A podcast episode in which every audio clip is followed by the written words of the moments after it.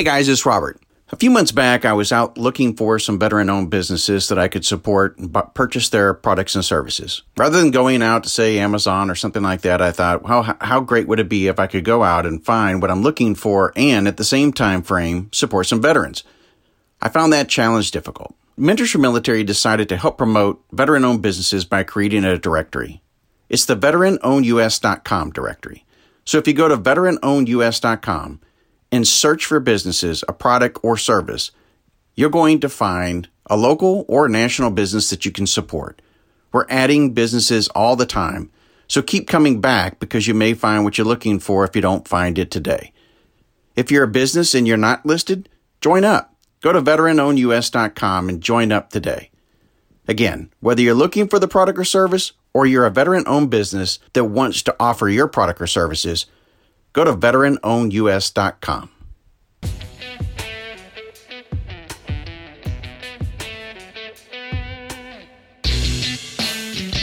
This podcast is sponsored by UnCanna, Trusted Natural Solutions. UnCanna is a leading voice of advocacy for CBD in the veteran, LEO, and federal communities. Veteran owned and operated, the UnCanna team is actively fighting for DoD access to CBD with political pressure, community support, and a simple message. Hashtag OptNatural.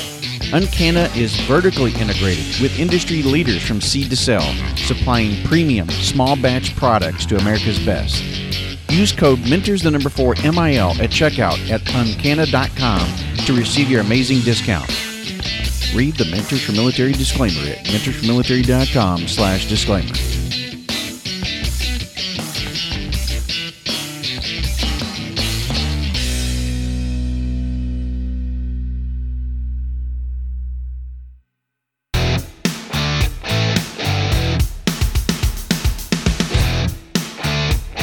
This is the Mentors for Military podcast.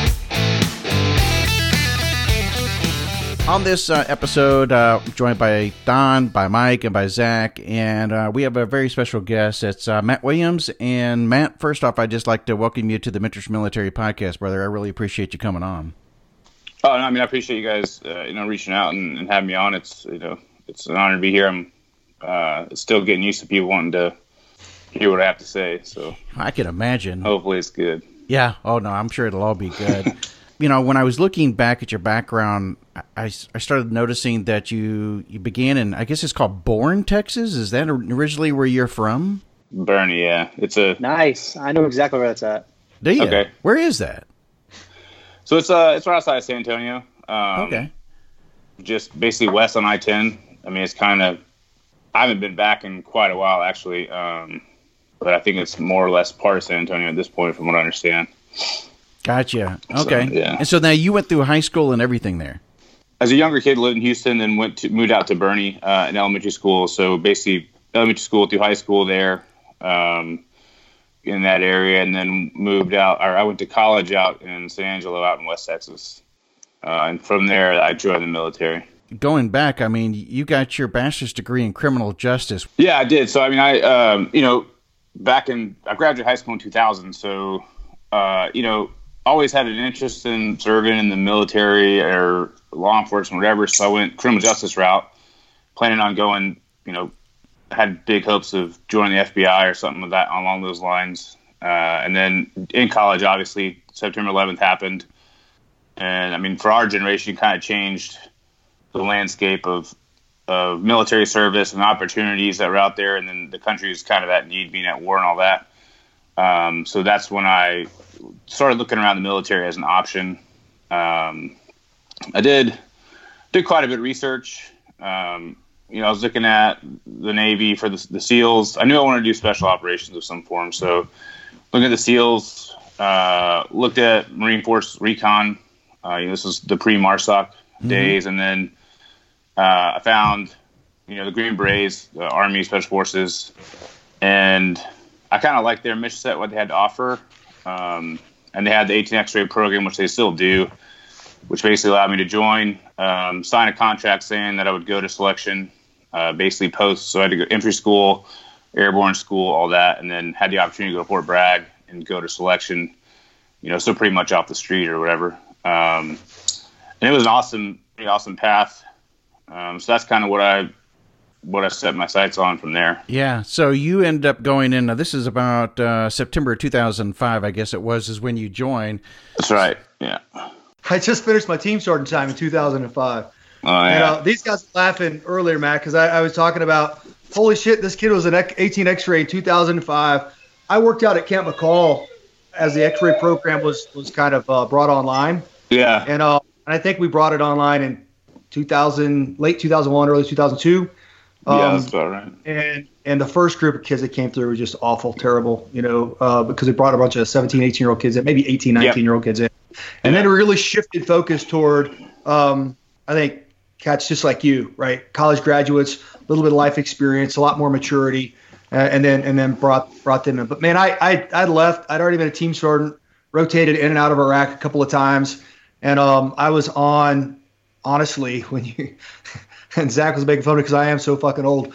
I was a branch manager. I was a CMF 18 branch manager when you came out Okay. of Q.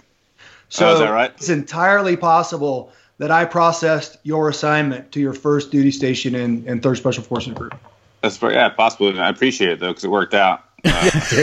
Uh, it, was, it was my first Nice. choice, so that was it worked out. And well. I just want to say, thank God you didn't become a SEAL. Yeah, no, I know. sure. I mean, they, you know, they had the same program, but I couldn't do it. I'm not a, I not a fan of the water, to be honest. Didn't have the hair and the abs and everything else. weren't ready to. No, yeah, as you can tell, I, yeah, the hair has been gone for a while, so they would have kicked me out by now anyway. You weren't uh, aspiring to be a, an author or an actor or anything like that. I guess. Right? No, no. So uh, you ended up becoming a weapons sergeant. Was this something by choice, or how did that end up uh, coming down? It was, yeah. So I, I actually got lucky. Um, you know, during my time, like I said, my first choice was actually third group. They basically, you know, you rack and stack your assignments that you want, MOS, language, and group.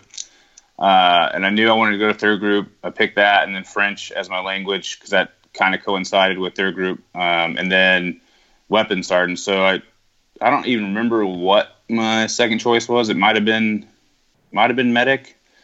Um, luckily, they didn't think I was smart enough for it. I guess so. It worked out.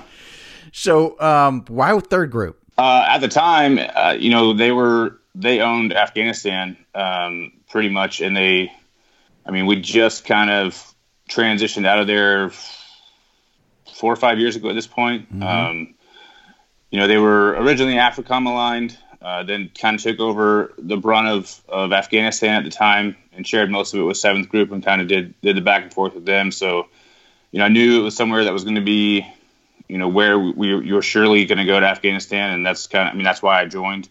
Uh, you know to to take part in the the war. So uh, third group it was. Wow.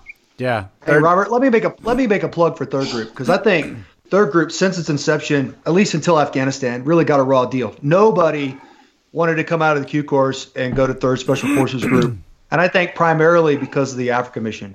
Right. I, I was I was the same way. I'm a 10th group guy, man. I wanted to go to Europe. I wanted to hang out at nightclubs in Eastern Europe, but, you know, and, and and you know, first group guys will tell you the same thing about going to Asia. I mean, it's just a, it's a great environment. But I, when I was working at um, you got you might know this guy. When I was working out at Camp McCall, one of my um one of my partners out there was uh, John Crenshaw. Do you, do you know John? He was he had second battalion, third group. I yes, I do. Yeah, yeah, I yeah. think for four years. That's right. Um, I'm pretty sure he's retired now. But John told me he goes in, in no uncertain terms. He's like, if you want to do Green Beret shit, go to Third Special Forces Group. And he kind of Yeah. cut his teeth on all those Africa missions, you know. And Sure, And then and then while you guys were heavily engaged in Afghanistan still, and I was a battalion CSM, we had the third group mission or the, the Africa mission. right. So I, I deployed guys on JCETs and the and the Get Kony mission and and, Mhm. and the Horn of Africa stuff and all the all the uh, task force out of West Africa for Yep. the whole time I was a battalion CSM. And, and he was right. I mean, when you go out and you visit those guys, they're living in austere conditions in the middle of nowhere with a huge partner force, Mhm. and, and they're getting after it, just like you read about guys in Vietnam doing. So I, I think, honestly, it, it was always unknown to a lot of us in the other groups, but third group is a great place to be. Yeah, it is. I mean, like I said, so we we've kind of given up, not given up. We transitioned out of the, the Afghanistan being kind of lead on it, so we're back in Africa. Um, I actually just did a trip uh, to West Africa as a team sergeant, and it was, I mean, it was a good deal. It was a, it was an interesting mission, a different problem set than we were used to, um, but it was an opportunity to kind of take, you know, take what they give you, and and you know, the captain and I saw it for what it was and looked at it as an opportunity to do SF stuff. So we um, we expanded our partner force um, by a lot. Ended up kind of taking on multiple different mission sets and splitting the team and just kind of staying busy and having guys, you know, in small little groups just out there training and doing as much as we possibly could. Um, the climate's changed a little bit, obviously, uh, with some of the things that have gone on the past couple of years, but I mean, it was still a good opportunity for for guys. It's not what everybody wants to do anymore. You know, everybody wants the Afghanistan rotations and and all that, but it's I mean, it's still a valuable SF style mission this timeline now, you're about two years into this whole thing, into um, your training pipeline. Graduate. I actually graduated the the Q course in August of 07. Uh, and then I got to third group early October. Basically, it was right around my birthday. So first week of October, got there and then left. Literally two weeks later, we was on a plane to Afghanistan with my first ODA. So it was it was an interesting transition yeah, interesting uh, is an understatement. So, so at this point, you know, like most guys that go 18 X-ray, you're already a buck sergeant, right? So yep. you arrive at the unit, buck sergeant. You're going on your first deployment, and then mm-hmm. you find out it's Operation Commando Wrath. Yeah, so we did. Uh, so we actually got lucky that trip. We had the uh, first Commando Kandak, our battalion. Um, and they were actually they had just gotten stood up by seventh group. Um, kind of they vetted them or whatever, test them out, but they were the first operational battalion when we got there. So we basically had all of Afghanistan to ourselves. We uh, we traveled quite a bit. Um, did stuff in the, the, central like center of the country. We went down south for a while, spent like a month or so down in Kandahar, uh, and then once the next Kandak got online, we transitioned over to eastern Afghanistan, basically worked out of Jalalabad uh, for the most part, and that's where we kind of finished off our trip um, out in that area. So that's where we ended up going on. Commando Wrath was, you know, one of the operations that we ran out of that out of that area. Okay, so this particular mission, though, you were supposed to be in the Shok Valley, and you were looking for high value targets. That's right. Yeah. So you had like about hundred commandos with you. We did, yeah. So we the, the way we kind of worked it, uh, you know, just a basic red, amber, green cycle um, within the battalion. So we always had a, a company that we were operating with. Um, so yeah, it's about 100 Afghans at the time, and our team was actually uh, a little bit beefed up. So um, you know, normally it's 12 guys. We had a couple extra Bravos, a couple extra Charlies. We basically had an extra few of everything except medics, uh, believe it or not. Um, so one medic, but we ended up with, you know, on the team itself, I think it was 14 or 15 guys plus, you know, a few extra attachments and a JTAC or CCT and all that stuff. Kind of run down through the events uh, of what what happened. I mean, when you guys got the, the call to, to head out to Shok Valley. Yeah, so it's something we've been planning for a little while. Um, it, you know, typical of of Afghanistan, especially up in the mountains, you know, is a weather deal constantly um, just battling weather and trying to get helicopters. It was cold, snowy. It was cold, yeah. And there's, you know, in the mountains up there, you know, it, it's like a, you know mountains everywhere else. The weather can kind of come in on a whim uh, and and kind of screw everything up. But we finally got the call to go. Um, you know, we are supposed to go early morning. It, it kept getting pushed right as as it does. Um, so we basically, you know, we finally everything lined up, loaded up on the Chinooks, flew in, um, and they came, know, got to the valley where we were going to land, and we knew we were going to land in the valley and, and, have to kind of get up this mountainside to the actual village that was on top of the mountain. Um, we knew that going in, and and for whatever, you know, all the planning considerations and all that taken into account, it was just the way it had to be basically for that situation. But uh, helicopters kind of came to a hover, um, and I remember I was one of the first guys off, and I looked we we got to the ramp and I looked down. We were like ten feet off the ground still, and I looked at the crew chief and I was kind of like kind of gave him you know the, the shrug like you know you gonna like lower this thing or what? And he just looked at me and was like, "You guys go." So I was like, "Oh shit." Um, so we kind of ended up bailing off the back of the Chinooks into this rocky, you know, just boulders and stuff, kind of river.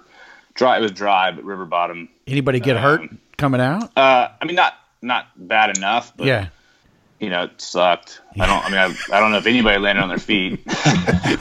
so, you know, um, but you know, it's it's one of those deals. So did that. Finally got everybody off and organized and back into our, our elements. And I was actually the, with the trail element is uh myself, team sergeant, the medic Ron Shurer, um, who was also awarded the the medal for the same same day. Um, you know, our commandos, a few other guys, whatever, uh, were in trail. Everybody else was pushing forward. And basically, by the time we got into the the valley, where, where we're kind of surrounded on both sides by mountains, and our lead element was almost to the mouth of the village, is basically when everything kind of kicked off. Um, so they were up about to the top in a gunfight. We were down on the bottom, uh, taking fire from from the hill from the mountain, excuse me. But you know the acoustics of it was uh, was kind of the worst part because it seemed like it was literally coming from both sides. So for a while, we thought we were literally getting shot at from both sides, um, which you know made it all that worse because we had you know probably still 50, 60 guys in the river bottom itself, and then everybody else halfway at the mountain.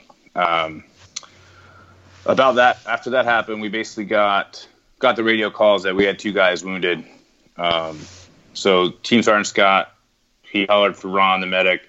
I was like, "Hey, we got to get up this get up this hill uh, and get these guys." So I, I, actually hollered out to Scott. I was like, "Hey, you want me to come?" I had the heavy weapons squad with me that day, so I was like, "I'll bring my commandos with you."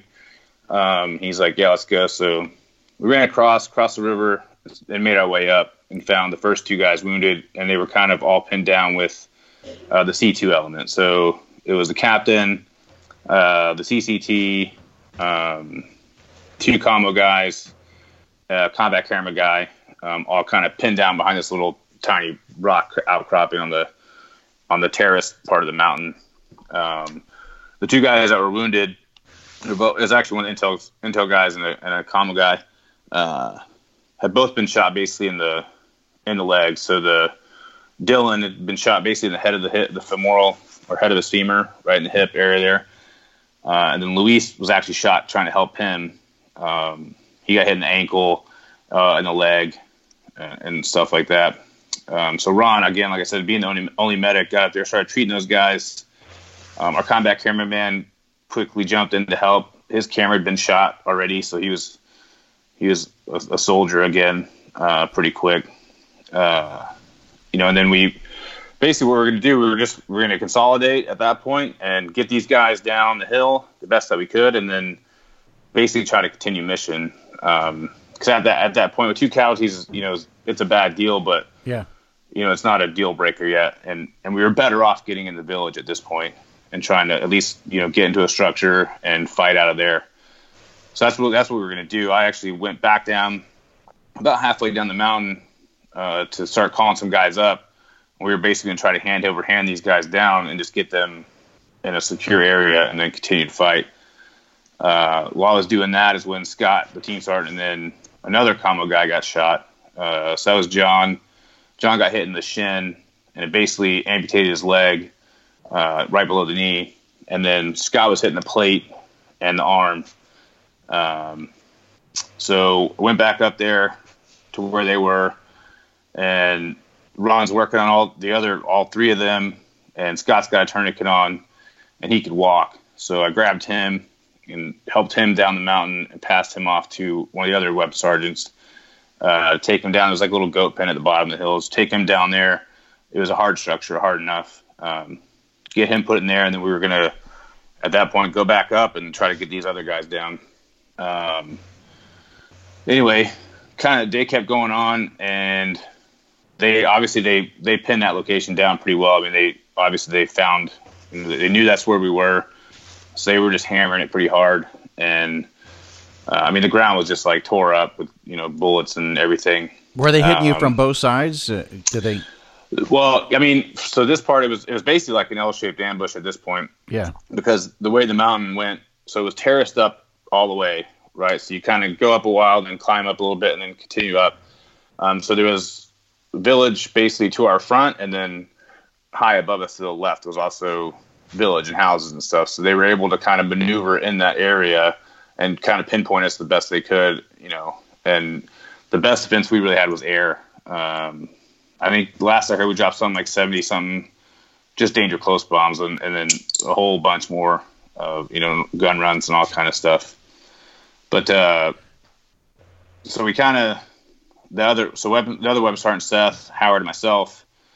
Um, after I mean it'd been I don't know how long it had been, and we kind of lost communication with those guys up there. So we were, you know, we were kind of talking like, hey, look, we got to go get them one way or the other. Uh, you know, we're, we're either going to start sliding dead bodies off the side of the mountain, or or or they're up there and we're going to help get down with that. You know, either way, uh, it's pretty much got to happen. Um, so I knew from since I've been up there several times, I knew that the way we had gone was obviously not going to happen. Um, they'd already shot at us pretty Seth and I um, quite a few times from where we were kind of had a little bit of cover anyway. Um, you know, Seth almost got hit, almost got hit a couple times, so they they kind of found us as, as well. So we found kind of a the, the cliff kind of went around, so we basically kind of hand over hand climbed, like kind of scaled laterally this cliff face, uh, and then found a little outcrop and we were able to climb on and then climb up to those guys. Uh, luckily, they were still everybody's good. Um, you know, no other injuries than the ones we had. Um, we had an interpreter that was killed early on, and a couple Afghans with minor injuries, but that was really it. And uh, Dave Sanders had actually found a route down the back of the mountain, um, and so we started lowering everybody down. Uh, Seth and I kind of laid up there. He had a he had a SR twenty five with him, and he was kind of laying down cover fire. We were moving everybody down, and then basically exfilled the backside of the mountain. Um, and then once that happened, we were able to kind of I had to fix the captain's radio, obviously, because um, you know captains are terrible with radios. But once his radio got back up, he was able to kind of get on the horn and and uh, get some medevacs called in. And the medevac pods were awesome. Like they they came in. I think for sure one one bird got shot up pretty good. I think when the pilots got hit. Um, but they came in, put it down the best they could, landed, and we were able to load all four casualties and a couple other minor wounds, load them up, and, and get them out of there. Um, and then after that, it was just basically a kind of you know let's establish security, you know, protect ourselves the best that we could, and, and continue dropping bombs, and then you know move out for exfil. Um, so that's kind of the long and short of it, I guess. when you guys came in, um, were you expecting a, a, short mission? Did you guys come in with rucksacks? How'd that look?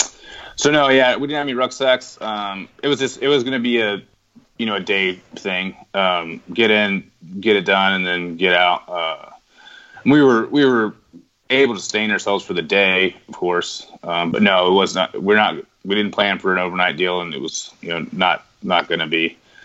Um, come to find out after the fact, uh, the the HVT we were going after was there, but so was a, another one, um, and that's why security was. They had security so high. Um, you know the end around estimate. I think it was a, a couple hundred of them, um, and so they were, you know, not not waiting for us necessarily, but when they heard us coming, they were ready, um, and that's kind of why the situation went the way that it did. Um, you know, it's kind of just one of those deals. As you know, we are obviously the right place at the right time. Uh, it's not the didn't work out the way you wanted it to. You talked about um, lots of gun runs and and dropping bombs, danger close, and everything. Mm-hmm. Uh, did you have enough basic load on you, or did you get resupplied ammo throughout the day?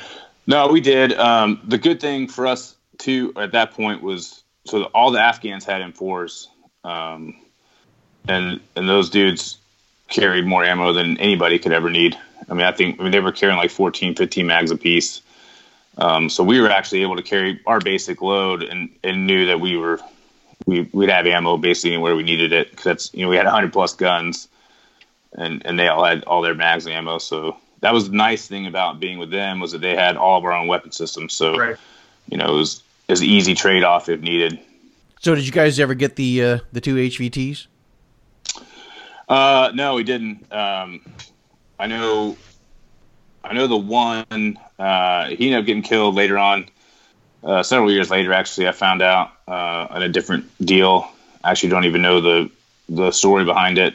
Um, but no, we were not. We didn't get him that day. you know, Ron, you mentioned earlier, um, was there as well, and as was the only medic. Mm-hmm. So, I mean, some of his story, of course, is that you know he's he's there running along with you, and both of you guys um, were trying to to save these guys, going taking them back down the mountain and everything else. And I guess they're from the. You said you was a heavy, so you end up having what five uh, five total team guys that end up becoming casualties, and then so that left you with about ten guys still yeah, I mean, he did like like I said, only medic on the ground, and I mean that's the biggest testament to to him as a medic, and and really to SF medics in general is how well they're trained and what they're capable of. I mean, he had one aid bag, and you know three for sure life threatening casualties, uh, and then one that definitely could have been. Um, you know, and everybody got home, and everybody's fine. Uh, you know, as fine as can be, um, and doing well, living living life, doing great things. So I mean, you know, that's that's an actually that's an amazing story in itself for sure. Yeah, I mean, what you what you did. I mean, I think we're all amazed at being a buck sergeant and so new with this being your first deployment. Um, I mean, it's it's nothing short of amazing, to be honest with you, Matt. I mean, it, I was uh, I think all of uh, 19 years old when I pinned on E5, and I I probably didn't have maturity really until I became about 24, 25 years old relatively young. And I mean, now being a master sergeant, you get a chance to see some of these young guys that are E5 and you look at them and go, oh my God, that was, that was me, you know? yeah. Yeah. That's, yeah, it's definitely strange. I mean, I think, you know, that, yeah, I mean, it has to do with, you know, life experience. And, uh, I mean, the way I was raised, honestly, you know, had a lot to do with it. You know, my dad kind of taught us at a young age for sure. Uh, you know, just work ethic and loyalty and, and all that stuff. And, and it's you know all that stuff just kind of comes to play. I think you know subconsciously, and it's you know that day, you know anybody that's ever been in a firefight with with really anybody, it doesn't matter who they are. You know they're they're your brother at that point, and you know it's really a no brainer that you're going to do whatever is needed to make sure that everybody's safe and, and can and can get out of harm's way. Um, you know, it's not something that you even really think about or should have to think about. It's it's it's second nature, and it's kind of you know it's what you sign up to do um, you know, really. Yeah. What are some of the things that you've now um, started passing on to some of the young guys, you know, to, to some of those E5s and E6 that are now coming in as 18 X-rays? Uh, I mean, you know, the biggest thing, like I said, I was, so I just actually just left, uh, handed over my team a couple weeks ago. Uh, so I'm not a team sergeant anymore, but it's kind of a, it's a pretty big bummer. Yeah. no doubt. Yeah. Um, but no, it's, one of the biggest things I try to do, and it's something I learned too from from Scott. Uh, you know, like I said, I like to in our in our community. Uh, you always you remember your first team sergeant for sure, uh, whether he's a good one or a bad one. Um, luckily, I had, I had a really good one. Scott was an awesome team sergeant, a, a great mentor, uh, and a lot of stuff I learned from him was basically, you know, you put put the onus on the guys, put trust in the guys, and and I tried really hard early when I took my team uh, a couple years ago. Was um, our first training exercise we did was out in um, NTC, and I'd, I'd been with them for uh, about a month. Uh, we did a SFAUC together, um, which is Special Forces uh, Advanced Urban Combat course, basically like CQB and marksmanship and stuff like that. I did that with them, and then we went out there. Um, and actually a few of my seniors weren't able to make the trip, which actually, you know, worked out well because uh, I told them, you know, look, I was like, look, here's the deal. This is kind of our first first kind of thing. It was our PMT, but I still I wasn't that concerned about it. And I said, this is I'm going to let you guys do your job. Like I'm not going to tell you what to do. I'm not going to get into your business. I'm not going to micromanage you. Uh, you know, here's the mission. Here's the intent. This is our situation, and so execute basically. Um, and I've just put the onus on them, um, you know, to be professional. You know, we like to consider ourselves, you know, in, in Army Forces of the quiet professionals, uh, and I think the professional word uh, gets thrown around a lot, but doesn't really get executed as well sometimes. Um, and that's one thing I kind of learned early was if you want somebody to be professional, then treat them like a professional um, and give them that opportunity to be a professional. And then most guys will.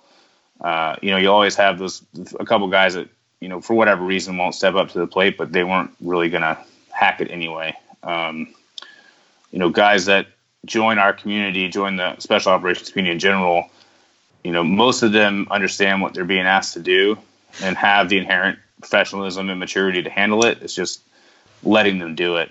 Um, it's it's kind of hard and it's easy to get sucked in as a team sergeant uh, to micromanage because you want everything to be perfect.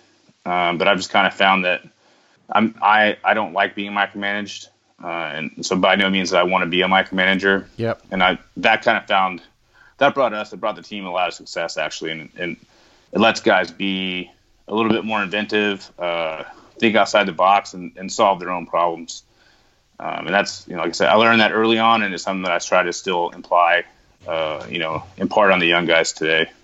Hey, since, since you're talking a little bit about leadership, I, would like to kind of ask you how that event um, and what you were awarded the medal kind of shaped your decision making maybe from a planning perspective as you as you were looking to to plan operations yourself as a team sergeant? Sure. Um, you know, from a planning perspective, of course, uh, you know, it's easy to you know, hindsight's obviously always twenty twenty, and there's always you know, when something extraordinarily bad happens, there's always a better way to do it, you know, the next day and all that stuff. But, you know, the biggest thing with planning um, is is really just keeping it simple. Honestly, is, is some of the the best thing I've I've learned, uh, and and what I kind of still think about today is when you start getting in the weeds and and and coming up with ridiculous ways to do the simple things that you've done a thousand times just because you want it to be new. That's when you really run into problems. Um, so you know the you're taught from an early early on. Um, you know, specifically in the army, whether you go to ranger school, any leadership schools, the Q course, whatever, I mean, you're taught the basics and the principles of patrolling and all those things and all the battle drills. And, and all those things were designed and written to be utilized in combat. And those things are all successful in combat if you imply, you know, put them in the right places at the right time. So, and that's the biggest thing with that is just keep it simple and, and, you know, do the things you're trained to do well and you'll be successful. You were speaking of that NTC and even on the conventional, in the conventional army on that side, I remember as a platoon leader, um, we had one of those when it's time to go to NTC. You know, they want to take, you know, make sure everybody goes. And mm-hmm. we had some guys that wanted to go to Ranger School, and there also was some NCOS schools. Yeah. And, you know, I kind of made that point and pushed it up higher that, hey, these guys need to go get professional developed too. And at the same time, these younger guys can, you know, that next man up can learn because that in the big army side of that, it was really NTC is a systems is where you get you're really mm-hmm. evaluated on your systems at the brigade and battalion level. Yeah, sure. you're going to do tactics at the at the company and platoon level, but you know what better place for it to go train to know oh this is what I've got to learn. They kind of get a self assessment out right. of that too. So that was yeah, that, absolutely. that really made our platoon uh, was a very cohesive platoon after that deployment. Yeah, yeah, I, I think you know I think a lot of times people overlook the value in in those kind of things. It's it's really it's a no fail training exercise. You know, I mean, it's it's your opportunity to put put the young guy in charge and let him let him see it, see what happens. You know, he's either going to be successful or he's going to or he's going to totally shit the bed. But either way, he's going to learn from it. And you know, that's the time and the place to do that kind of stuff. You know, NTC specifically. Um, for us, we do like more unconventional warfare. We did uh, exercise out there, so right. uh, it's a little more tailored to us. Um, at the time, but you know, still it's an opportunity for the young guys to get out there and do the things that they, you know, they've been taught to do and actually put it into practice. You know, and no one's going to die from it think there's going to be a lot of young guys that either haven't joined the military or maybe in your exact same situation that are in a unit, either the conventional army or within, um, you know, special operations that's going to hear this. And, and it's more about, I think, the lessons that you took away and what you're now sharing as a leader that's most important that I took away from this whole thing because, um, you know, focus on the moment, focus on the needs at hand, take care of your people and don't, don't sweat the big stuff, you know? Right, right. And that, that's huge. Yeah, no, hundred percent. I mean, that's something I've been, you know, trying to get apart is like, you know, there's n- nothing's that big of a problem, uh, you know, and stop dwelling on, you know, look at look at the situation and and solve it. You know, we don't need to worry about why this is happening or who's doing what and all this nonsense. It's you got a problem, then fix it because it's not going to get any better if you don't. Yeah, I'd love to have had you as a uh, team sergeant or an NCO back in the day because most of the most of the guys they didn't think the way you're thinking. You know, they they were very different. Uh, for sure. Yeah. I learned. I probably learned how to be a better leader because of the failures of the leaders that I had along the way. I had a few of the good ones, but the Mm-hmm. the failures taught me a hell of a lot more. No, I no, I mean I tell you that's 100 percent though. That's something else I like to tell people is look, every leader or, or you know everybody you interact with, specifically in leadership role, has something to teach you. Whether it's you know Yep. some Yep. of them are good and some of them are bad, but even the bad ones have something to teach you. Yep. You know, it's and it's those lessons are, are sometimes more important to take away than than all the good ones, honestly. Yeah, it's the action that you take from that, right? Uh, if you get Yeah. frustrated and decide, ah, this isn't for me, and you end up just checking out, well, that's not the right approach. So it's it's Sure. all in how you handle those situations. So No, 100. percent yeah, sounds like you've handled them quite well, and you've learned from them. It's always good that you also have a good mentor in the very beginning. So uh, Scott was a good guy. It sounds like it, that really taught you guys well, and Yep. obviously it's left a lasting impression. Sounds like you know that's the same kind of legacy or same types of things that you're trying to do today. Absolutely. Yeah. Yeah. No, we we definitely got lucky. Yep. Matt, wish you nothing but the best. And again, thank you for coming on the show. No, absolutely, Jim. I, I really appreciate you taking the time and, and you know wanting to wanting to hear what I have to say. Yeah, appreciate it, Matt. Yeah, it's great, Absolutely. great talking to you, Matt. Thanks a lot, guys.